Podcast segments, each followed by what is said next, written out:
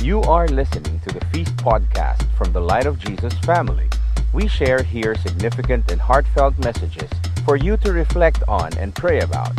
May this message help prepare you to face your challenges, follow your dreams, and open yourself up to God's unlimited blessings.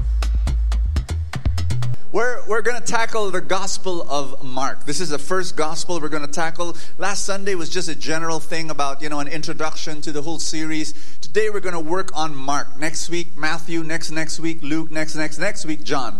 And Mark, if you want to understand Mark, it's really about one question. Ask me what? Jesus asks, Who do you say I am? at the middle of the whole Gospel, 16 chapters. And, and that's kind of like the whole theme. Mark's going to always ask, Who is Jesus? Who is Jesus? Who is Jesus? And verse 1, chapter 1, right off the bat, Math, Mark says, This is who Jesus is for me. Let's go. Are you ready? Say, I'm ready. Here we go. Let's dive in. Mark chapter 1, verse 1 says, Mark says, This is who Jesus is for me. The beginning of the good news about Jesus, the Messiah. Everybody say, The Messiah. That's why he's happy, Messiah. I, I, I lack sleep. I lack sleep. Just came from Cagayan de Oro last night. Arrived at 10. No, that's not an excuse. Never mind. Jesus, the Messiah, the Son of God. And then, this is what Mark does. He lets heaven, hell, and humanity answer the question who is Jesus? Verse one, verse verse 11 of chapter 1 J- jesus comes out of the water from baptism and then the father speaks and says you are my son whom i love. With you i am well pleased. So the father says you're my son. And then hell speaks because the demons that are being driven out by jesus they speak out and they say verse 24 chapter 1 what do you want of us, Jesus of Nazareth? Have you come? I should, I should, I should have a little voice. Okay? What do you want of us, Jesus of Nazareth? Have you come to destroy us, precious, my precious? I know you are the Holy One of. So even the demons are confessing who Jesus is. And then in the middle of the chapter of, I'm sorry, of the book, chapter eight, Jesus asks the apostles Let's read that. 27, 28, chapter 8. Who do people say I am? And they replied, Oh, some say John the Baptist. Others say you are Elijah. And, and still others, one of the prophets. And then Jesus asks them, But who do you say? Who do you say I am? You, you can't tell me what other people say, your neighbors say, your friends say, your parents say. No, no, no. I, I want to know who do you say? Can you poke somebody in the shoulder and say, Who do you say is Jesus? You, you, you, you, you, you, friends, everybody say, I'm listening. There's no such thing as second-hand faith. God has no grandchildren, He only has children. You, you can't say, well, my mom and my dad, they go to church and, and they, they're, they're Catholic, and well, I'm, I'm, I'm Catholic, and you know, they, they, they, they're, they're very religious, so I kind of like grew into that. No, it's got to be personal. Everybody say personal. You've got to know Jesus and decide for yourself who Jesus is in your life. Do I hear a loud amen? amen. And then this is what happens. When, when, when Jesus says, Who do you say I am? You know, forget what everybody says. Who do you say? I, I can imagine all the apostles gathered together, kind of like, kind of like, uh oh. And, and, and, you know, looking at one another. Come on, somebody speak, somebody speak, somebody speak, you know. There's this awkward silence. Jesus says, Who do you say I am? Um, and, and if they were Filipinos, they would be pointing with their lips to one another. You know, and, and, and, and finally, finally, the awkward silence was broken with a brave one. Peter, you know, steps in front and says, You are the Messiah. You know? And, and, and, and you, you can just imagine, like, ah, you know? It's like, but, and finally Jesus says, ah, you know, and, and he agreed, and, and, he, he commended Peter, and, and he said, this, this is, the, this is the, the amazing thing. It's like, it's like Peter got the correct answer and he got an A plus. If he was a little kid, he had the purple purple star on the on, on the on the, the stamp on the hand. It's like it's like everybody, wow, he's summa cum laude. Like he got he got it, he got it right, he got it right, you know? And then and then Mark will show you that getting the right answer does not mean anything. Because right after, just right after, you know, he gets the purple star on the hand. Right after he gets the medal, you know, right after he gets an A plus. Jesus starts talking of his crucifixion. He says, let's read that. He, Jesus, then began to teach them the Son of Man was, must suffer and things to be rejected by the elders and the chief priests and the teachers, and he must be killed. Killed. Everybody say killed and after three days rise again. He spoke plainly about this, and Peter, he got cocky, you know, because he got the medal, he got the purple star on the hand, he got the A plus, he was summa cum laude. He said, "What? What? Jesus? What? You you you you gonna die? You get crucified? Hell, no, no, no, no! Can't can't get do can't no." And and Jesus, you know what Jesus did? From in 17 seconds from star pupil peter's gone. The, the, the, the most unpopular kid in the block. Because jesus said satan. From star pupil to satan. That's what jesus said. He said get behind me satan. You do not have in mind the concerns of god but merely human concerns can I interpret this? May I? Jesus was telling Peter, You're like the devil. The devils that I, that I, that I cast out, they know me. They confess who I am. But they're still the devil. You know Christ, but do you follow him? You, you, you know me, you got the correct answer a few seconds ago, but do you follow me? My dear friends, I have an announcement to make. Even if you know the correct answer, it means nothing if you don't follow him. You may know who Christ is. You may know, you know, the Trinity. And you may know the Father, Son, Holy Spirit. You, you may know some stuff about religion, but do you follow him?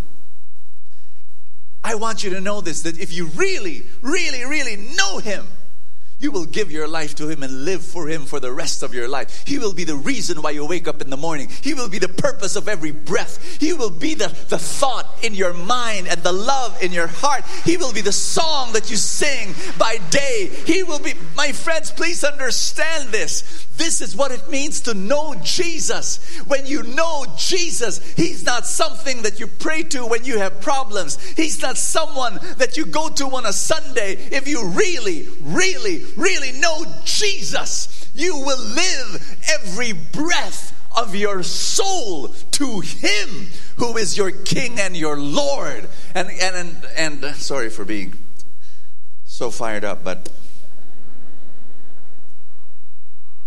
And then, and then Mark says, do, do you know why Peter himself could not grasp what, what Messiah meant and what. You see, they wanted, maybe, maybe I'll backtrack a bit. Let me, let me just, Mark will, will tell you who Jesus is, right there in chapter 9, verse 35. Jesus says, sitting down, Jesus called the twelve and said, If anyone wants to be first, he must be, can we read all, uh, everybody? If anyone wants to be first, he must be the very last and the servant of all. And then, chapter 10, verse 44, he says this For even the Son of Man did not come to be served together, but to serve and to give his life as a ransom. Who is Jesus? Messiah. Who is Jesus? Servant. Who is Jesus? The guy who will die on the cross. Who is Jesus? Peter said, No, no, no. All the apostles said, No, no. Why? Ask me why. They did not see the Messiah as a servant, they saw a Messiah as a military Messiah. You see, at that time, the Israelites were under foreign oppression. The Romans, they were part of the Roman Empire. They were conquered by the Roman Empire. And so they were praying for a military Messiah. Jesus to be Dwayne Johnson, bulky, you know, who would ram against the armies of the Roman Empire, who will lead an army of Jews, of Israelites, who would destroy who would destroy the, the, the foreign oppression. That's what they wanted. In fact, now this isn't very pure. You know, some people, you know, it's like, like you know, Lord God, you know, please destroy the foreign army. And, and wow, that, that's so noble to be so nationalistic. Well, yes, but it's not that pure. Ask me why. Because you read in chapter 10, Gospel of Mark, that they were debating on who will be the greatest among them. You see, this was the idea. Jesus would become president of this new country that they will establish once they kick out, out the Romans. And so, if Jesus was president, then, then Peter would be vice president.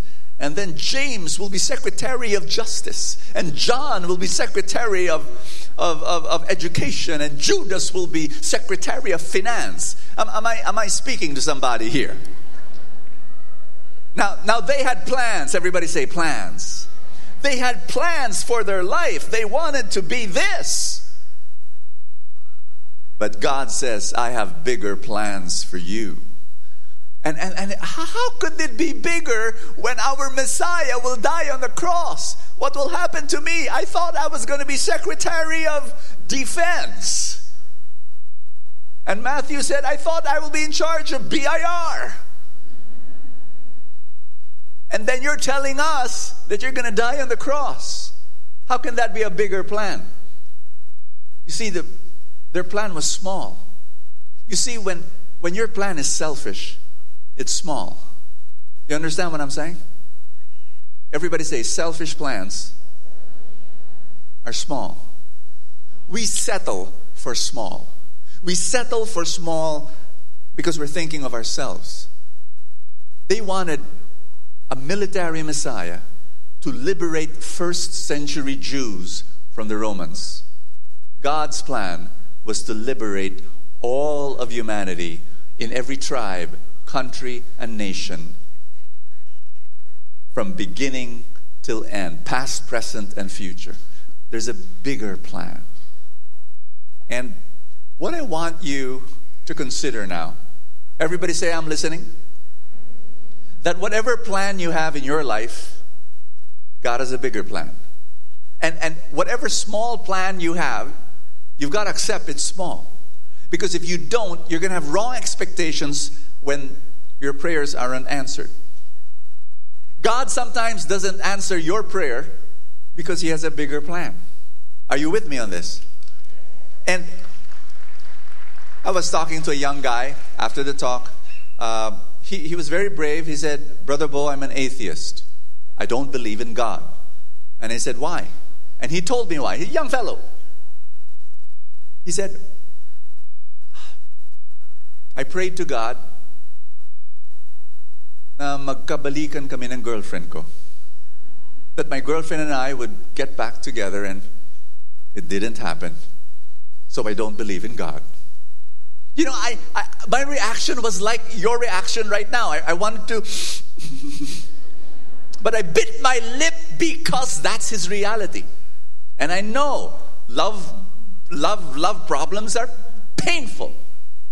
So I, I bit my lip and I, I just told him this God is more than a vendor machine. Uh, some people think that God is a vendor machine. You need something, drop prayers, and you get what you want. My dear friends, it's, it's exactly like the audience of Mark. Mark was speaking to a group of Christians who were being persecuted. And some were being brought to prison, and, and some were being punished, and some were being put to death. And I'm sure some of them were asking, Where's God in all this? Why are we being persecuted? Isn't He gonna defend us? And the answer was, God has a bigger plan. I'm doing something.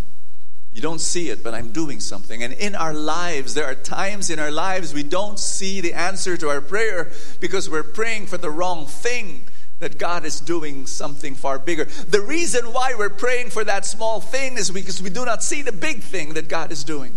And what happens is in our selfishness, in our small minded thinking, Maybe, maybe it'll be better if I, if I illustrate this to you with one conversation I had with another teenager. He came up to me after one of my talks and he said, Brother Bo, I have an ambition. I want to be a millionaire. Is that too big a dream? And I looked at him, I smiled, I said, That's it? Millionaire? And he said, Oh, okay, okay. multi-millionaire. I want to be a multi-millionaire. Is that okay? And I said, That's it? Multi-millionaire? And at that point, he got lost. He's like totally lost. He said, Billionaire? Isn't that too big? And I, this is my answer to him. I looked him straight in the eye and I said, Look around you. There's so much poverty in this world, there's so much hunger in this world. And you're going to think about yourself? It's not enough to be a millionaire. If you're going to go into the world of money, you've got to be a millionaire maker.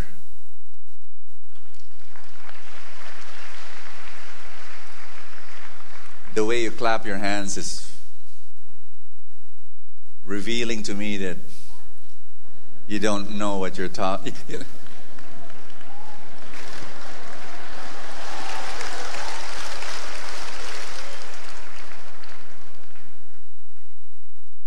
My dear friends, can I speak to you heart to heart? God's our, our plans are so small because we think of ourselves only. That's all. But the moment you, you know, I had a con- beautiful conversation yesterday with two young women.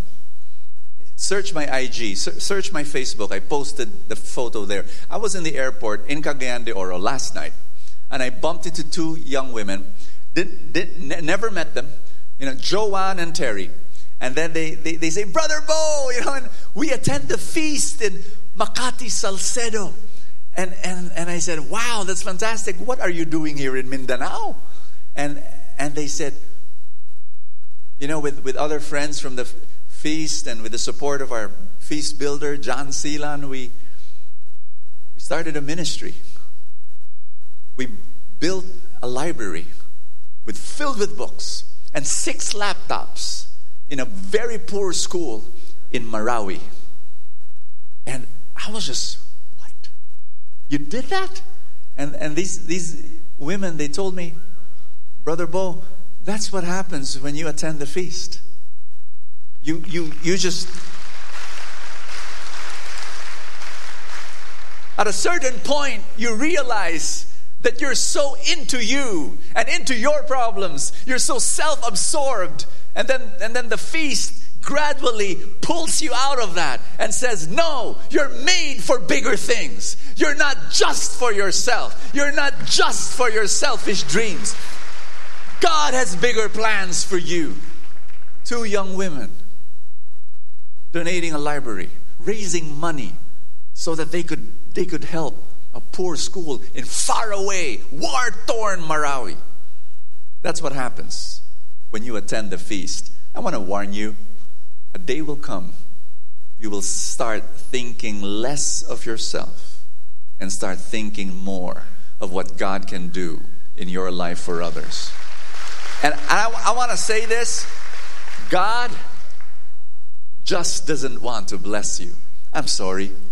I hope I hope you won't be so disappointed by that. God doesn't just want to bless you, He wants to bless the world through you. That's His plan. And can I invite you to stand up? I, I want to I want to share one last story with you. Audie was right. Make your home your church. Make your home a church. Gather people there. That's what happened to me.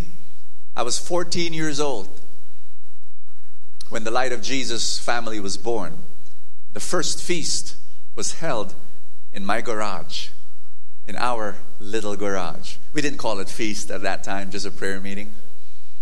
But, but you know, when you, when you open a prayer meeting in your home, and, and that's what I'm encouraging all of you to do. You know, think about it. Start a light group in your home. Start a feast video or feast light in your home gather five people, ten people. But I'm just going to warn you when you do that, it's dangerous. All sorts of weird people walk in. Really. Oh, in, in, in our life, so many people went into our home, you know, thieves and scammers. And we had a drunk person who came to our prayer meeting every week. Drunk. Oh, we welcomed him. He was there. The, the, the, the crazy part was that he would prophesy. You know, we, we had those old, old style prayer meetings where everybody's quiet. And then somebody says, My children, I love you, you know, and, and we're so inspired. He, he likes doing that, that this drunk guy. He, he stands up and he says, My people, I am your Lord. I declare all your sins are forgiven. You know, I was looking around and people were being touched. You know, it's like, oh, tears rolling down their cheeks. And I declare, I am your God, and your sins are forgiven. I forgive you of your sins. And then he says this I forgive you of all your sins, including mine. The tears, you know, went back. What's this guy? Oh, he's just drunk. Oh, he's the drunk guy. Okay. You know. So we, we had we had crazy creatures walking into our home. You know what? It was okay. Ask me why. Because the most wonderful, phenomenal human beings walked in as well. And, and for the past 38 years, we've been so blessed with so many beautiful, wonderful people. One of them happened in 1982. Light of Jesus was just two years old. We were still meeting in that garage.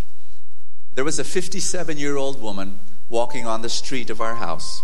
She heard beautiful music, walked in, never left. Never left. Her name is Tita Neneng. You know, some angels don't have wings. She was one of them. She was a five foot, 220 pound, silver haired, happily single woman who would always give happiness to people. I remember I was 14 years old, and even if I was very young, people respected me because I was their leader. You know, I was the guy who preached. Even I was so young. You know, when I enter the room, people will greet me. But when Tita Nen- Neneng enters the room, they would worship her. Ask me why. Because she would bring puto, dinuguan, pansit. Ask me why. She owned the canteen. That was her business. She was an entrepreneur. She owned the canteen, and, and every time we have a meeting, she'll bring all this food, and, and you know, we, we loved her. When I was 18 years old, I was blown away. She, she taught me a beautiful gift. When I was 18, um, I was praying for a car. And after one prayer meeting, she came up to me with a thick envelope, put it in my hand, and said, For your car, Brother Bo. I counted 50,000 pesos. Happened in 1982 when 50,000 was 50,000. And I just said, how in the world can this? I know she's an uh, entrepreneur. I mean, and, but still, she wasn't swimming in money. 50,000 was, was a big chunk of her wealth. I, I, I, I, walked up to her and I said, Tita Neneng, I can't accept this. I'll turn this over to the community. I think the community, Light of Jesus, needs a, it needs a van more than my personal car. And she said, It's up to you what you want to do. I'm giving it. I did not accept her money, but I accepted her love. And she taught me to be generous from the very start. I was 14, I was, I was 18 years old at that time. And, and I just realized, man, I want to be like this woman. I really want to be like this woman. And she continued to serve and serve. At the age of 69, sad news. I received a phone call. Tita Neneng had a massive heart attack and it killed her. But for a few seconds, she was revived. I visited her in the hospital and she was lying down in bed. And I said, Tita Neneng, praise God you're alive. And she said this, Brother Bo, binigyan ako ng ano? Pill. Linagay sa ilalim ng dila ko. 50,000 daw. Sayang naman pag hindi ako ma-revive. Kaya ayun, na-revive ako. She was saying, to, to the non-Filipino, she was saying that she received a bill of 50,000 and that she, she was revived because she, she, she found out the, about the price. But then she said, the next line she said blew me away. She said, Brother Bo, I, I want to serve in Anawim. And, and I said, Yes, of course, you can visit Anawim. For those of you who don't know, Anawim is our home for the elderly, where we pick up old people from the streets and give them a home. And she said she wants to serve in Anawim. And I said, Yeah, uh, you can visit. She said, No, I want to live there. And that's what she did. She lived in Anawim for the rest of her life, cooking breakfast, lunch, and dinner for the old people. I visited her one time, and, I, and, and she told me this. She said, Brother Bo, I'm, I'm so happy here. I'm so happy here. I, I can die anytime. I just want to serve the Lord for until my last breath. God heard her prayer. She served until the age of 83. My dear friends, Tita Neneng, she won't settle for small plans. She only wants God's bigger plan for her life. I, I, I'm entrepreneur, earning money, giving, giving a lot away, serving the poor. That's what you call big plan. Sure, earn as much as you can. Please. But please understand that money is not yours. God has big plans for you. God has big plans for your future. Can I invite you to pray? In the name of the Father and of the Son and of the Holy Spirit, put your hand over your chest. Just say this prayer with me Lord Jesus, I thank you for loving me and for the bigger plan that you have for my life. I say yes to your big plan. I want to follow you all the days of my life. Jesus, come. Thank you for listening to this podcast from the Light of Jesus family. For more messages like these, please visit lightfam.com slash podcasts.